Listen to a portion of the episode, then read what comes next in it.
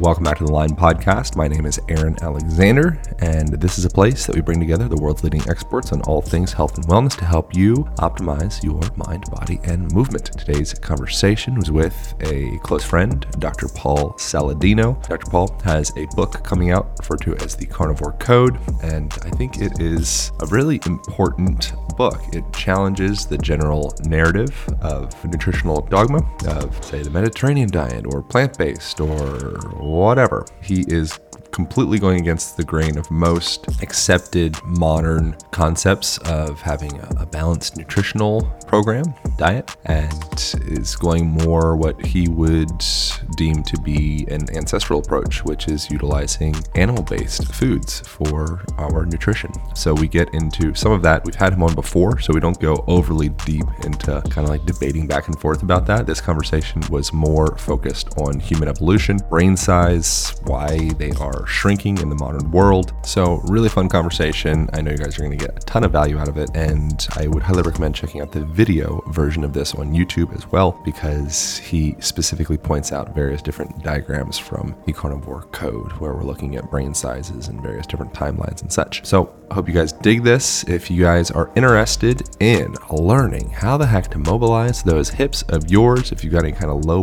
back pain or you just notice general stiffness around those territories, we put together a really well edited 30-minute masterclass on how to start opening those spaces up. And we also get into some basic eye exercises along with some breathing practices in there. So you can find that at alignpodcast.com or also on my Instagram page, Align Podcast. The link for it is in the bio. All right, here we go. Back to some speak on the present usage of masks, I believe is how we start this. I know this is a highly contentious topic, and I'd like to respect everyone's perspectives on what the best way to approach your own health. So we start talking about that in the beginning, and then we go deep dive into some human evolutionary business. All right, thanks for tuning in. Pow.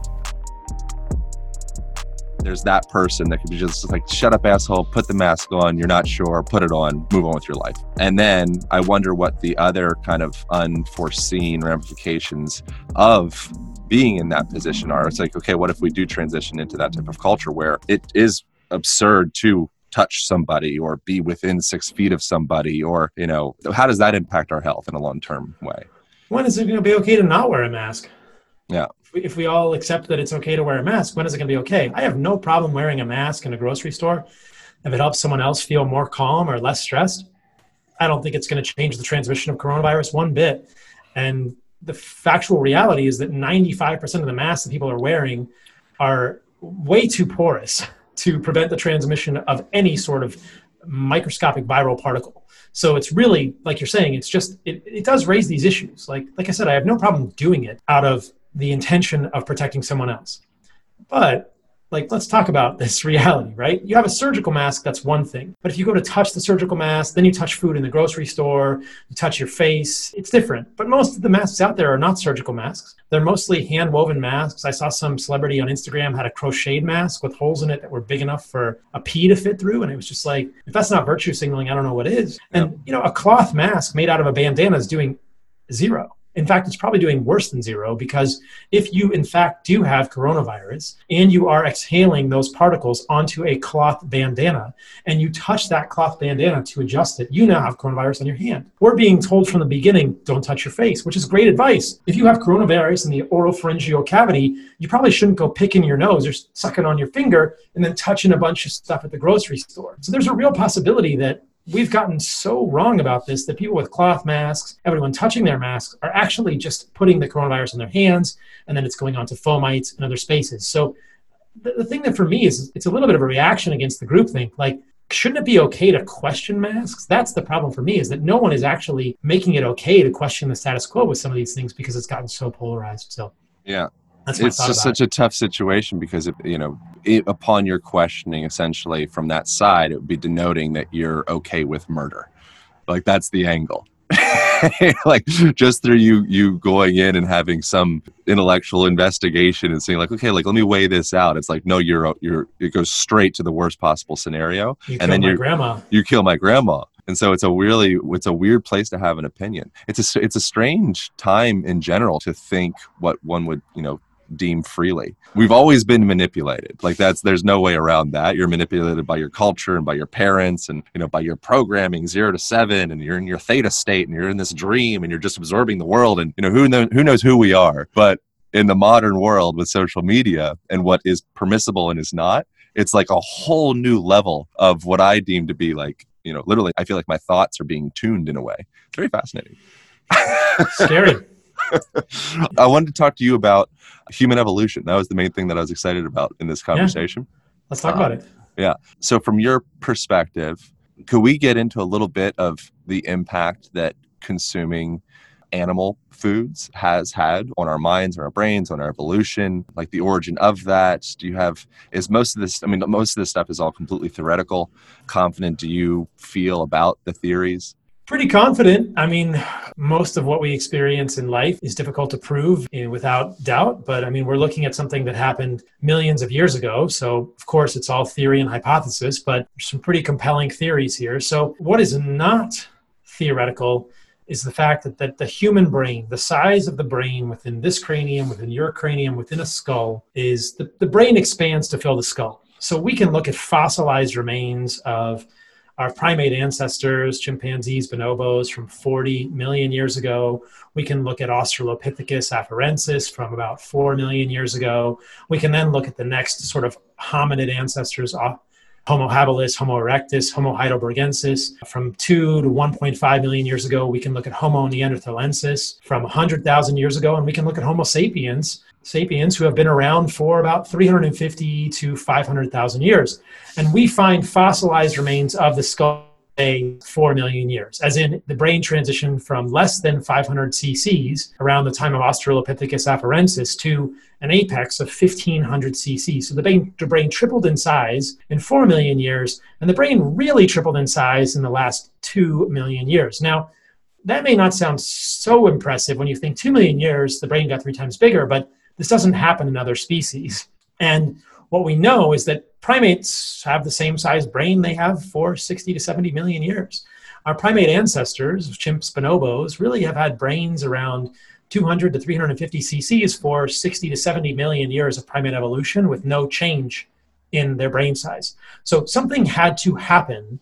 I mean, most people will acknowledge there is pretty darn good evidence that we evolved from primates, that we have primate ancestors. Something happened on the East African steppe about 4 million years ago. People think it's a tectonic shift and that there was a change in the sort of forest ecosystem. It became more of a savanna. And our earliest ancestors, Australopithecus afarensis, were forced to come out of the trees and into the savanna, which changed their eating patterns. It changed what they had to do to survive, and that may have been the inciting event. But something else happened between 4 and 2 million years ago, because if you look at a graph of human brain size, or pre-hominid leading to hominid brain size, it's very, very striking. So check this out. This is a graphic from my book, The Carnivore Code. Nice. And I think it illustrates it pretty well. So The Carnivore Code, the second edition, comes out on August the 4th. You can see the primate ancestors going back millions of years, something like chimps or bonobos.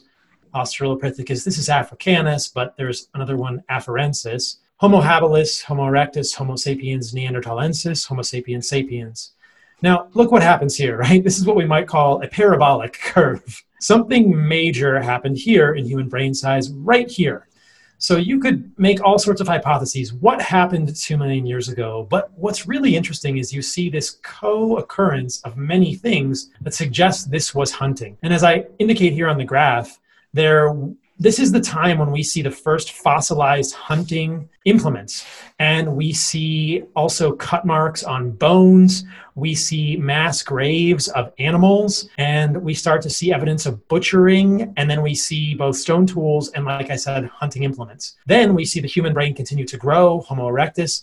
The oldest evidence we have for fire is 1 million years ago. And most of the evidence suggests that fire is about 500,000 years old. So there is an anthropologist, Richard Wrangham at Harvard, who wrote a book, Catching Fire. And I think in that book, he at least partially hypothesized that it was fire that allowed our brains to grow. But if you look at the temporal relationship here, it doesn't quite correlate. So it's possible that in the future, we will find evidence for fire at 2 million years or much later, which may suggest that these things happened in tandem and that hunting and fire were together, you know, triggers for human brain size growth. But right now, Fire wasn't around for a solid million years. And then you can see the oldest evidence we have is about a million years, continues to get bigger. Right about 30,000 years ago, we hit an apex of about 1,500 cc's. And since then, we've been shrinking in our brains. And as you know, shrinkage is never a good thing. So we can talk about why that might be. And I talk about why that might be in the book. But this is a really fascinating thing. And you see this kind of coherence of evidence suggesting, hey, we were hunting. Now, there's something else really cool that I can get a picture of here in screen share, which are called Acheulean tools. And these are bifacial tools. I don't know if you've ever hunted for arrowheads when you were a kid. Absolutely. Yeah, they were the coolest thing. It was so fun. I loved it, man. I grew up in Virginia. I went to the Smithsonian Museum of Natural History, and they actually had arrowheads. And if I ever found an arrowhead, I felt like I was king of the world. So Acheulean tools are bifacial tools like these that are about the size of your palm or a little bigger that are clearly shaped by humans and meant to be either hunting implements, or this is essentially the first turbo ginsu. This is the first hunting knife. This is what was used to butcher meat or to carve meat off of bone. And they're these bifacial tools. How old are these? 2 million years old. So that's the first time we see this is 2 million years. We also then begin to see evidence for cut marks on bones in fossilized remains of animals at the same time. So I'll try and find a picture of that. And it really begins to suggest, hey, we were hunting animals and we were butchering them just about the same time that our brains begin to grow. So this is really kind of cool. I think there's some good ones here I can show you. There's a lot here. You can see over here, these cut marks on bones that are also about 2 million years old. These are kind of similar. This is one of the more striking ones down here, but I'll enlarge this one. You can see cut marks here. You can see evidence for our ancestors breaking bones to get to the marrow. These kind of cut marks on bones at the insertion of the bone, kind of where the tendon would insert. So it's pretty interesting to look at these and think about the timing of these things and when our ancestors were cutting these bones.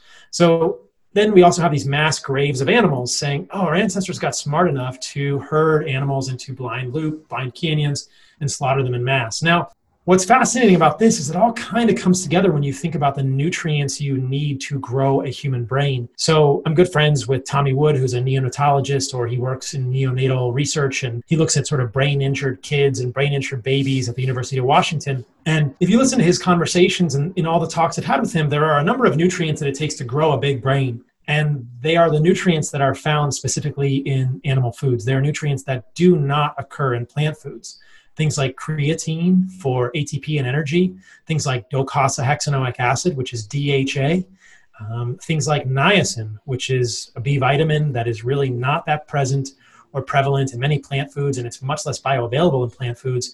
And then things like B12, which we're all familiar with. There have been some pretty striking population surveys, which are admittedly observational, but the correlations they note are pretty striking, and they generate some compelling hypotheses. And the hypotheses, the correlations they see are that in populations in, I believe it's Britain, it was a study done in Oxford, and I talk about this one in the book, it's in the references of the book, that the level of B12 in the blood correlated with the brain size in elderly people that they were examining. So those who had the smallest brains also had the lowest amount of B12 in their blood. And you can measure B12, or you can measure methylmalonic acid, or you can measure holotranscobalamin as measures of actual B12 status. So where do we get B12? Exclusively from animal foods. There are some who would claim we can get it from dirt or from water, but if you really look into the scientific evidence for that, it's lacking.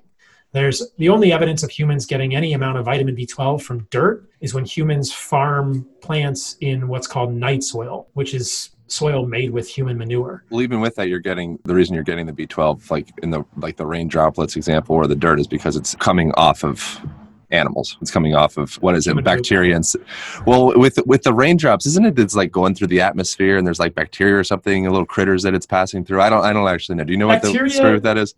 Well, most of what I've seen, actual B12 existing in the soil is a B12 analog that isn't bioavailable for humans. So much of you can't really get enough B12 from normal dirt. You can get B12 if you eat your own poop. So because there are some bacteria in our guts that may make it or recycle it, and then the story about water was looking at these English ponds. James Wilkes claimed that you could get enough B12 from English ponds. And you might be able to get to the lower limit of the recommended daily allowance of B12 for a short time of a year in this one pond in England, which is so full of protozoa called Euglena. So if you drank 3+ liters of water from a pond in England and you got enough of this Euglena, which is a protozoa, and the water certainly wouldn't be healthy looking or very palatable, you might get close to the lower limit of RDA for B12. But that's only one time of the year. At other times of the year, if you look at the article, you would have to drink upwards of 20 liters of that water from one pond in Europe, not a free-flowing stream out here in Austin or somewhere. I can't just go drink water in Austin and get enough B12. If this one pond in England, they found if you drank 20 liters another time of the year when there wasn't as much Euglena, that's how much you would have to drink to get enough, like just close to the bottom end of the RDA, which is not enough for most humans for B12, and certainly not enough to give humans adequate reproductive capabilities or make them thrive. So claims that we can get B12 from the environment are essentially baseless.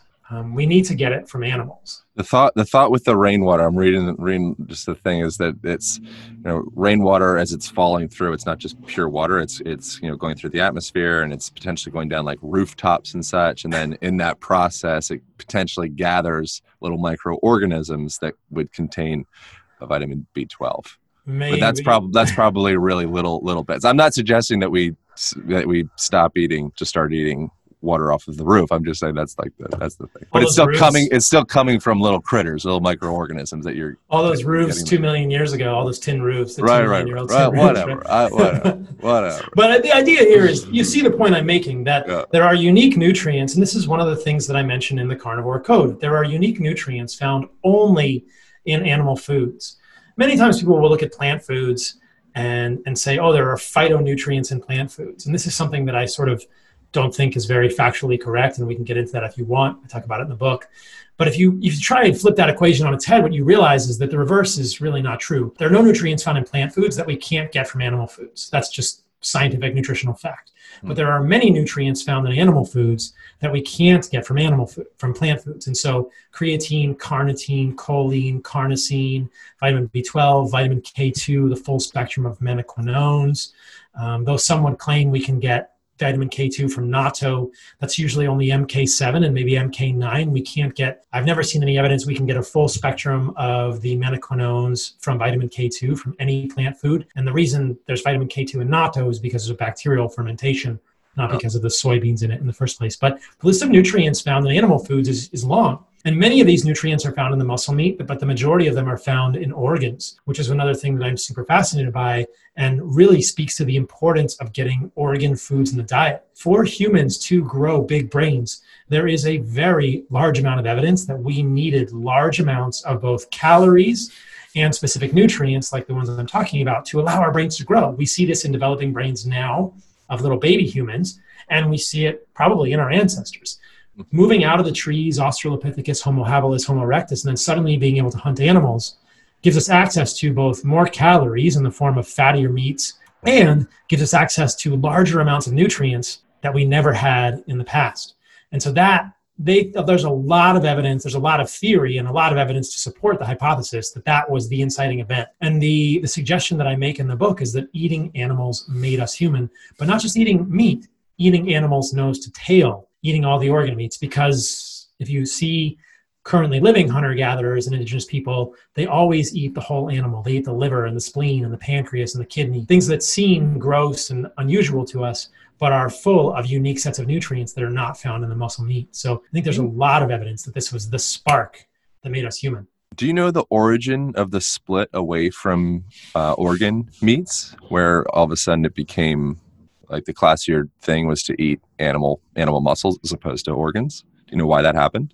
I think we just became weak and lazy. I don't know, to tell you the truth. I don't know. Because it was a cultural decision. If you historically / animals in nature, it seems to be like that's the direction they go, is for the fatty stuff. They go for the liver first, the organ stuff and all that.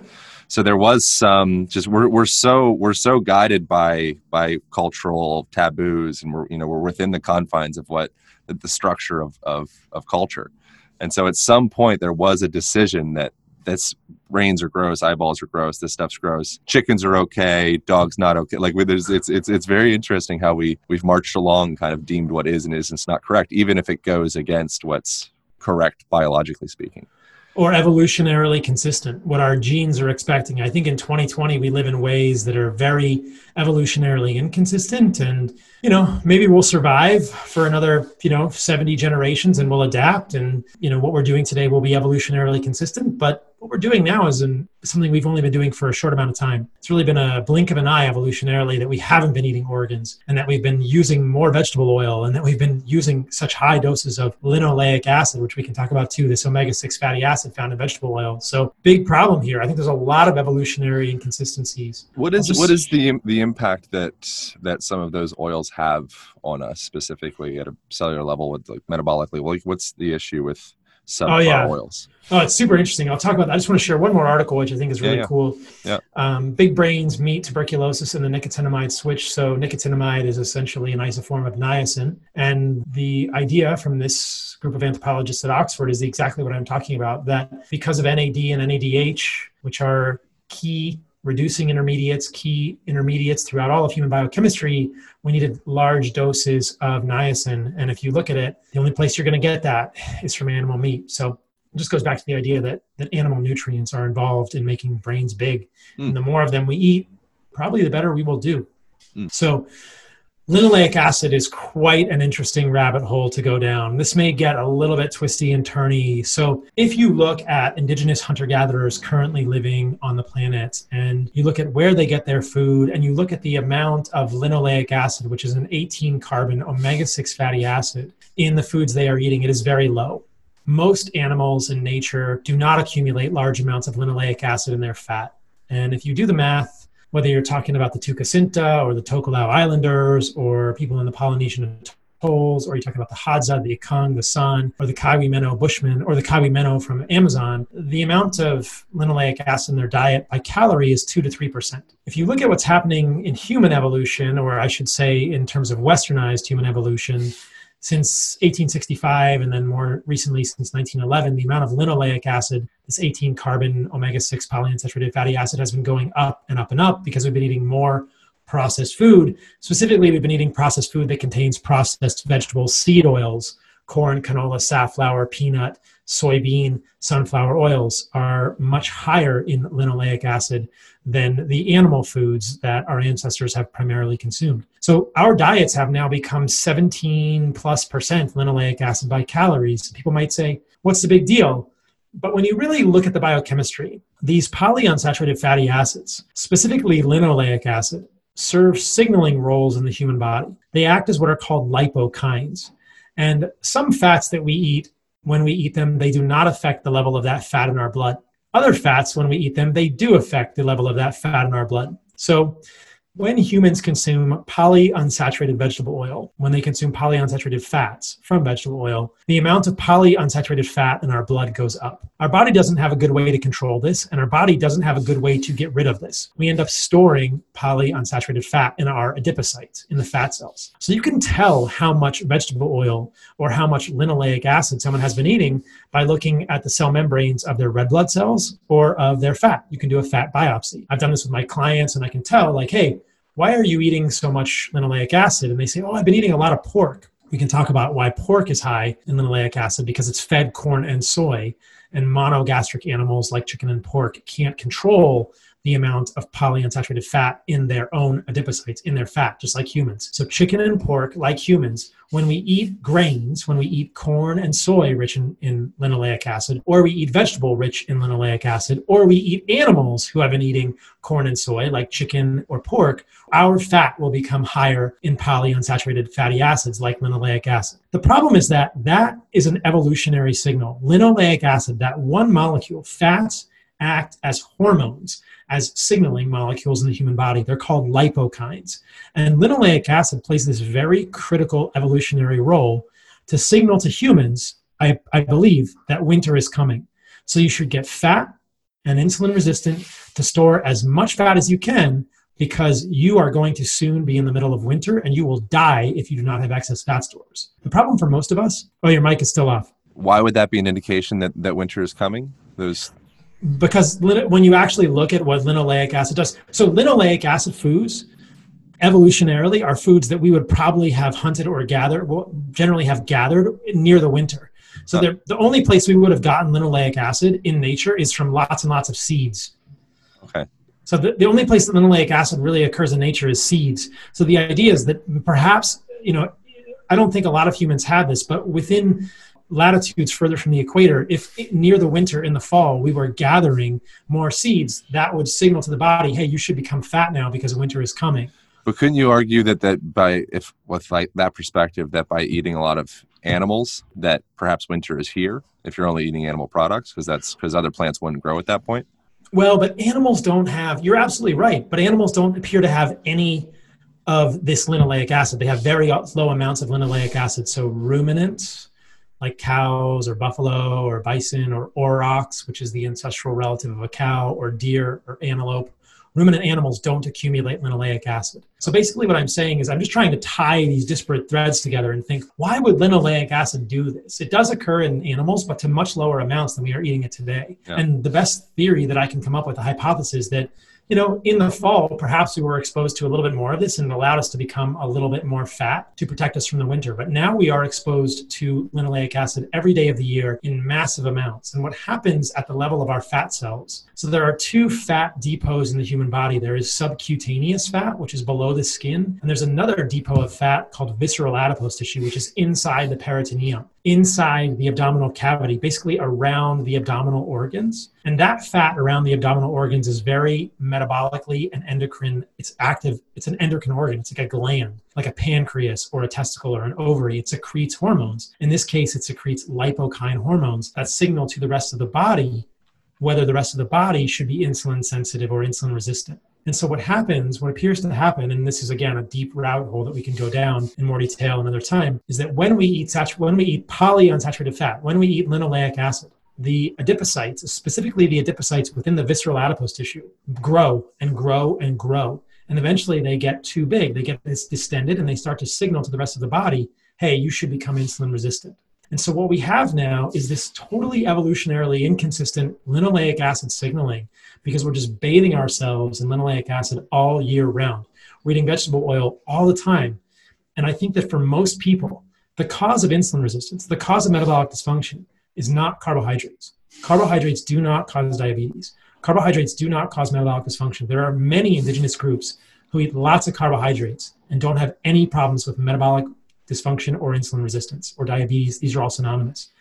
But without fail, if we introduce vegetable oil into these populations, and we see this with transitions from indigenous hunter-gatherer lifestyles to more westernized lifestyles, like Weston A. Price observed in the 1930s, we see them get diabetes rapidly, very, very quickly. And it's that one ingredient, that change in that one lipokine, that one signal, that one molecule, linoleic acid, which has an evolutionary role, but it's being misused because humans are not supposed to get this much linoleic acid in our diet. Mm. At a mitochondrial level, if you really drill down, you can understand why this is happening, but it has to do with the electron transport chain and the ratio of FADH to NADH2 that happens when a polyunsaturated fatty acid versus a saturated fatty acid is broken down via beta oxidation, and then the reducing intermediates generated from that go through the electron transport chain in certain ways, and they can generate more reactive oxygen species with certain types of fat versus other types of fat. But that's probably way too granular for the last few. Is there some explanation that would be more elementary, just because we don't have very much time, of how the body determines production of visceral fat versus whatever, you know, appendicular fat not in your and around your visceral territory? Like, how do we avoid belly fat? It's really, like I was saying, it sounds crazy, but you just don't want to have excess linoleic acid in your diet. I think if people... Do you think that's the root of visceral fat? Absolutely, brother. Really? Yeah. That's elementary AF. Thanks. Yeah. You wanna, stop eating shitty oil. Done. That's it. Watch what happens. So I give people three steps, right? If you want to kick a lot of ass, you got three steps. First step, and again, this is just my hypothesis. Obviously, I'm sort of carnivore biased, but the three steps are: number one, vigorously, religiously, vehemently eliminate all vegetable oils from your diet and limit your intake of linoleic acid in all of its forms. That is, animals that are fed corn and soy, which are chicken and pork, and anything else that might have higher amounts of linoleic acid. You actually want to go through and do a calculation. I should probably just write a book about this. Do a calculation understand how many calories a day you're getting from linoleic acid and make sure it's less than about 3%. And then just doing that, I think we would absolutely reduce the chronic disease epidemic. That's just step one. Which oils do we do?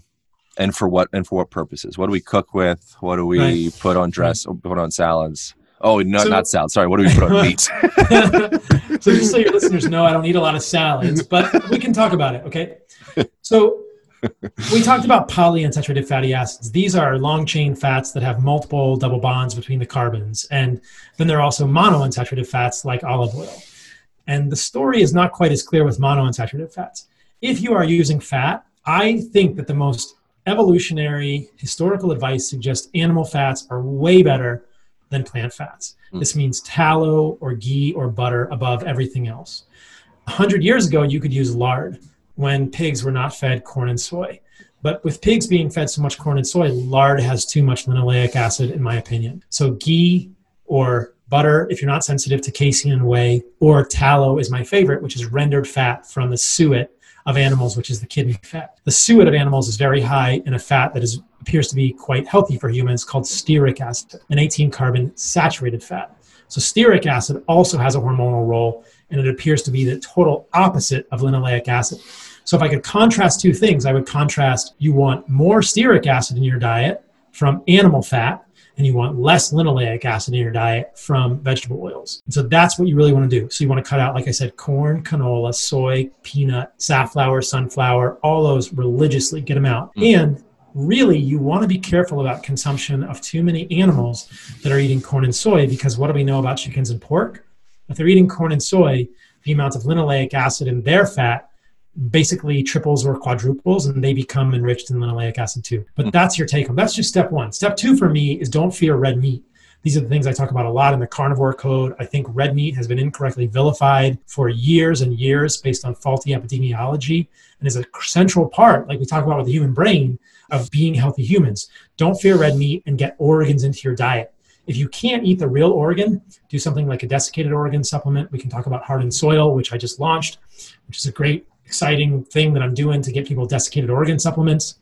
And then the third piece is understanding plants on a spectrum of plant toxicity and understanding which are more toxic and which are less toxic. And again, this is all the stuff I talk about in my book, The Carnivore Code. But the first step is the most important. Those are in order of importance. What would be the bottom 3 or 4 vegetables that people are, plants that people are all about that you'd be like, no. And then like the top 3 rung of like, I think these are kind of on the edge of being okay, even from a carnivore perspective. Right. Oh, I just want to make sure I answer your other question fully. So to get an oil that is liquid at room temperature is tough. Right. To get an oil that's liquid at room temperature is tough because some might say olive oil is better or avocado oil is better. But when you really look at it, I just saw a statistic that 80+% of avocado oil is cut with vegetable oil now. So you better be very careful about what kind of avocado oil you're getting. And I think that at a biochemical level, I'm not convinced that monounsaturated fat like oleic acid is totally benign either. It's probably way better than, or at least significantly better than vegetable oil, but I can't be sure that monounsaturated fat like olive oil is totally benign or won't cause your visceral adipose tissue to grow either. There are studies in animals, again, these are animal models rather than human models. There are studies in animal models that show that oleic acid, specifically high oleic acid safflower oil, also causes visceral adipose tissue to grow, where stearic acid, the 18-carbon saturated fat found in suet and animal fat, causes it to shrink. So I think that in terms of liquid oil on salads, maybe olive oil, but I can't say for sure that I'm convinced it's totally benign for humans. Salads are a recent invention. There was no salad dressing 200 years ago, right? So let's just keep that in context. Because we got to wrap up. I wanted to talk about the brain shriveling up, getting smaller. Yeah. When did that start happening, and what's the hypotheses as to why that's taking place? Yeah, and then I'll answer your. Let me talk about the vegetables, and then I'll talk about that. So, worst vegetables for people in the Carnivore Code. I give my perspective on a plant toxicity spectrum, and I think that one of the problems, and we may respectfully disagree with this about this, is that leafy greens. So I think the worst stuff people can eat are seeds. So nuts, seeds, grains, and legumes, I think, are the worst parts of plants because they're so highly defended. They are the plant babies going down the River Nile with, they look totally vulnerable, but they're highly defended with digestive enzyme inhibitors, all sorts of problematic compounds in those plant seeds. The next one is the leafy greens. I think spinach and kale and broccoli cause so many problems that we don't know about. So if people, those are the foods people think are healthy, and I think that they're the furthest thing from being healthy. Plants are rooted in the ground, and they have just filled those parts of the plant with defense chemicals. And I really think the majority of humans are not good at detoxifying them. There's a whole argument about hormesis, which I go into in the book. We probably don't have time to differentiate molecular from environmental hormesis today, but I think that the hormesis arguments really fall apart when you examine them critically. So those are the worst plant foods. And I think the best plant foods are fruit, the kind of the part of the plant that the plant actually wants us to eat. It doesn't want you to eat the seeds, but it wants you to eat this fruit, which is going to spread the seeds. So I think people will probably be more able to tolerate things like avocado or berries or apples or mangoes. Some people have sensitivity to mangoes because of the ursheiol in the skin, but those type of things I think will be better for humans in general and are more evolutionarily consistent. And then shriveling brains, significant shrinkage, never a good thing. If you look at the fossil record, it's happened with the advent of agriculture. So this is something that Jared Diamond has talked about and called the worst mistake in human history. And I think it's quite interesting. Chris Ryan talked about it a little bit in Civilized to Death and some of his other books. But what we see with the cranium size, looking at the fossilized remains, is that in the last 20 to 30,000 years, as cultures across the globe began to adopt agriculture, our brains got smaller. And I think that the story, we've already told it here. If you stop eating animals and you start relying more on grain-based carbohydrates, which are very micronutrient poor, you may be able to get enough carbohydrate, you may be able to get enough calories, but in terms of micronutrients, you will be severely limited. Those B vitamins are really not that present or bioavailable in grain-based carbohydrates, nor are many of the other nutrients we talked about even available. There's no creatine, there's no carnitine, there's no choline, there's no carnosine, there's no K2, there's no B12, there's no riboflavin in any of those foods, or there's a very small amount that's not bioavailable at all. So it's a pretty bad predicament for most people, and it's the cult of the seed. It's the transition to an agrarian lifestyle, which correlates with a real decline in our nutritional adequacy. And we see that in terms of fossilized remains. We see increased lesions in the skull, which are spongiform. They're called parotid hyperostosis. They correlate with nutrient deficiencies and anemias. We see more tuberculosis lesions. We see shorter femurs, the bone in our upper leg, shorter humerus lengths. People were getting shorter, they were shrinking, and we see more evidence of pathologic fractures and actually bone infections after the advent of agriculture in any population. So that's a transition I talk about in the book as well. So it's pretty clear, eat animals, hunt a lot, humans thrive. That's probably a species-appropriate diet. Stop eating a lot of animals, turn more toward grain-based carbohydrates and an agrarian lifestyle. Humans don't do so good. So I'll just mention, my goal with the Carnivore Code and the message here is not to convince everyone on the planet to stop eating all plants. It's just to help them understand that red meat and organs especially are incredibly valuable for humans and have been incorrectly vilified for the last 70 years, and that plants do exist on a toxicity spectrum, and some people may have more sensitivities to them than others and could have continuation or persistence of immunologic issues or other sort of suffering if they're not understanding that many of the foods they're eating, many of the plants they're eating may be harming them. So I would think, as you're saying that, at the beginning of the agrarian age, that being kind of the decline of cognitive function / brain size, I would think a major part of that would be running right alongside would be once the food stops running away, then you stop running towards it.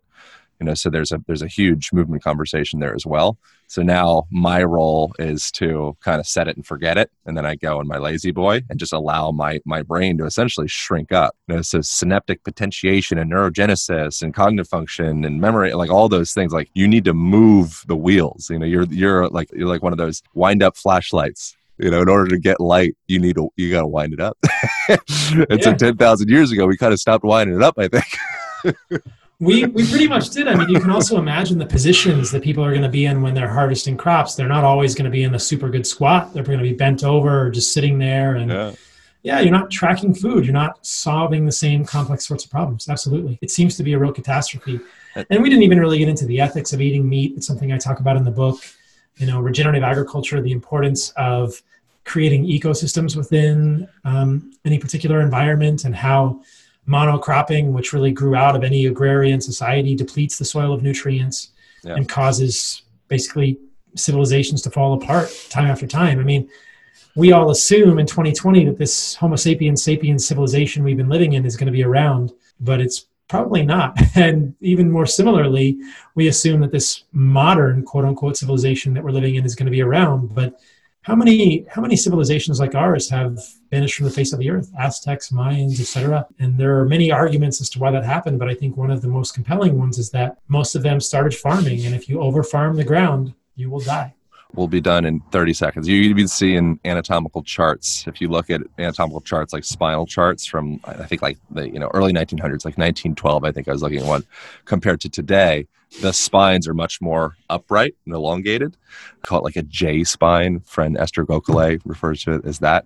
Kind of the butt comes out. You see like African tribesmen with the water on their head and all that stuff. You see that elongation of the spine. It's just literally, it's like a different body that moves in those ways. And then modern day bodies, it's just, Homo sapien is turning into Homo fragilis, is a term that I got from somebody else, but it's literally like it's a continuation of the evolution, but it's going in a direction of collapse, one could say. And what is collapse?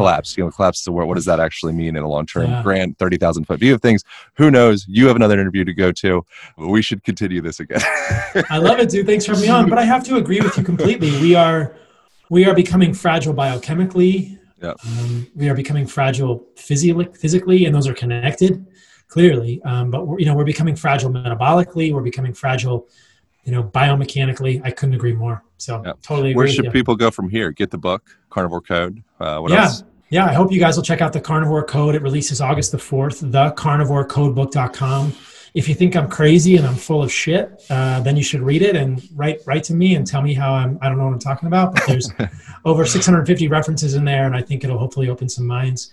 If you're interested in organ meats and you want to get more organs in your diet, I hope you'll check out Heart and Soil. It's this sort of passion project company that I've just launched, heartandsoilsupplements.com. We're making these desiccated organ capsules out of liver, bone marrow, heart, kidney, liver, pancreas, spleen. We've got all kinds of good stuff coming. And you can follow us on Instagram at Heart and Soil Supplements, but we're there sourced from the best farms we can find in New Zealand, grass-fed, grass-finished, regenerative farms. We put them into a capsule, so it's super convenient for you. That's awesome. I greatly appreciate you, Paul, as you already know. I appreciate you more over getting to know you, just because you go against the grain of a lot of different perspectives, and you're like, well, this is how I feel. I'm going to keep on feeling into it and keep on researching and building this perspective. But I think you're also malleable in that. I feel like I've seen your language and kind of approach and perspective on things kind of shift over the last year. Not to say that you're like conceding and saying plants are good for anything like that, but I've seen you open up a little bit, and I also see you standing strong towards what you feel is right. And so I appreciate that. Man, I appreciate you so much, brother. I think we all have to admit we're never going to be right about everything, and it's all about just learning. I actually hope that I'm wrong about some of this so that we can collectively understand what's right and people can ultimately just live better quality lives. But I think we have to be able to be free to challenge the status quo, and that's something that's super fun to do. Great. We're not educated how to do that. Thanks for teaching us, Paul. Lead by example. I'm just part of the tribe, brother. I'm not teaching you. All right. Well, cool. Well, thanks so much. We will, like I said, I'm planning a tentative move to your territory, part of the world, in the next, very soon. So couldn't be happier about it. Yeah, I love it. All right, cool, brother. I will. I'll talk to you soon. Later, man. All right. Thank you all for tuning in.